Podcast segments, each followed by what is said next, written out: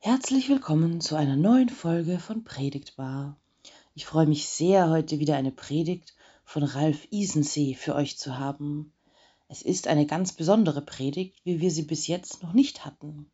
Es ist nämlich seine Predigt zum 135 Jahr Jubiläumsfest der Freiwilligen Feuerwehr Weißenstein.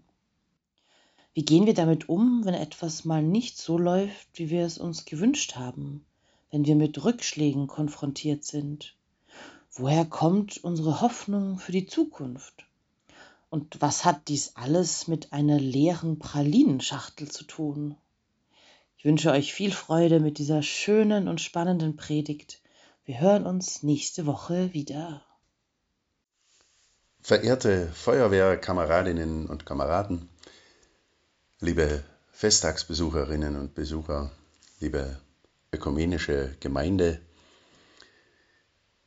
Bei einem edlen Pralinenmacher habe ich kürzlich eine Schachtel in der Auslage gesehen. Sie war bereits schön für Ostern dekoriert, also zog ich meine Brieftasche, um sie zu erwerben.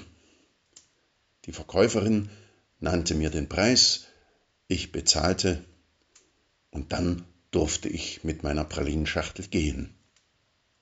Allerdings, sie war leer. Ich bin nun um ein paar Euros ärmer und um eine Erfahrung reicher. Ich nehme an, viele unter uns werden solche oder ähnliche Erfahrungen kennen, dass man hier oder da mal ins Leere investiert hat, irgendwo Geld oder Energie reingesteckt, sich engagiert. Und zum Schluss war nicht viel mehr als eine Erfahrung, aus der man bestenfalls vielleicht etwas gelernt hat. Und zurück bleibt höchstens Ratlosigkeit, wenn nicht Enttäuschung. Und dann fragt man sich, was ist eigentlich falsch gelaufen? Was hätte man anders angehen müssen?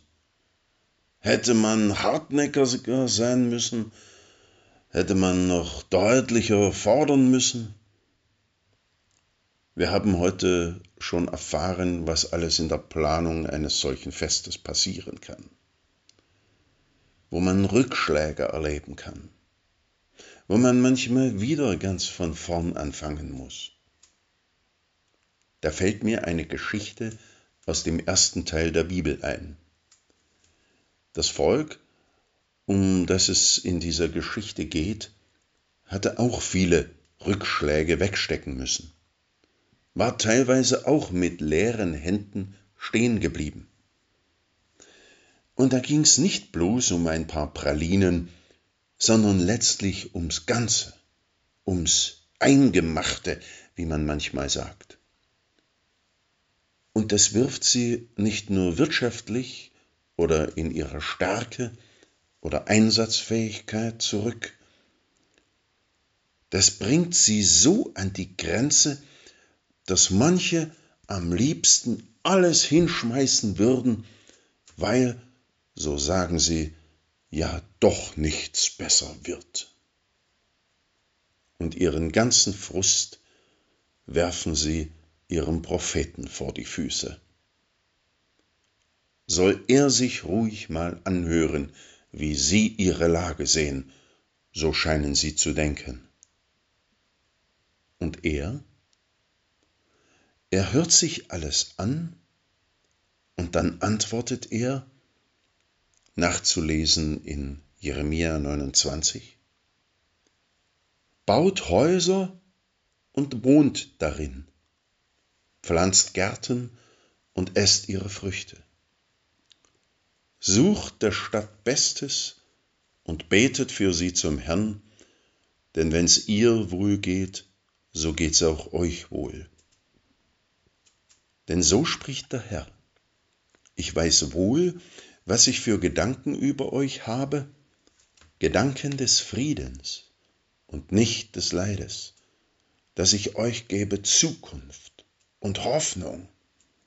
Und ihr werdet mich anrufen und hingehen und mich bitten, und ich will euch erhören.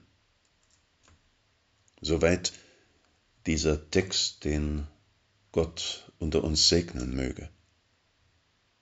Es ist ein leidenschaftlicher Aufruf des Propheten, sich trotz aller Rückschläge, trotz aller Sorgen, trotz aller, die sich schon zurückgezogen haben, trotz des riesigen Zeitaufwandes, den neues Engagement bedeuten wird, trotz all der heftigen Investitionen in Arbeit und Leistung und Zeit und Geld, das Beste für die Stadt zu suchen.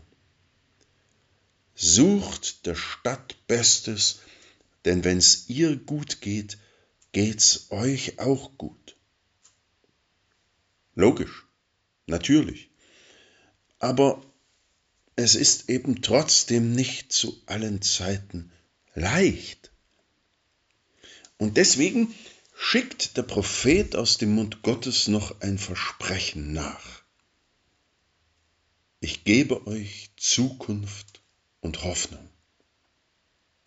Vielleicht ganz einfach gesagt, kümmert euch und seid sicher, das lohnt sich. Ihr Lieben, mein guter Freund hat mir einmal mit einem Schmunzeln gesagt, nun, man kann auch von schlechten Beispielen lernen. Und diese leere Pralinenschachtel ist ein solches schlechtes Beispiel. Aber sie ist ja nicht das Normale. Sie ist ja nicht die Wirklichkeit. Unser Leben hat doch Fülle, unser Leben hat doch eine Zukunft, unser Leben hat doch Hoffnung. Und es lohnt sich, sich mitten darin zu engagieren. Und darum gilt auch unser Segenswunsch heute allen, die sich für diesen Ort und für viele andere Orte und für die darin lebenden Menschen einsetzen. Amen.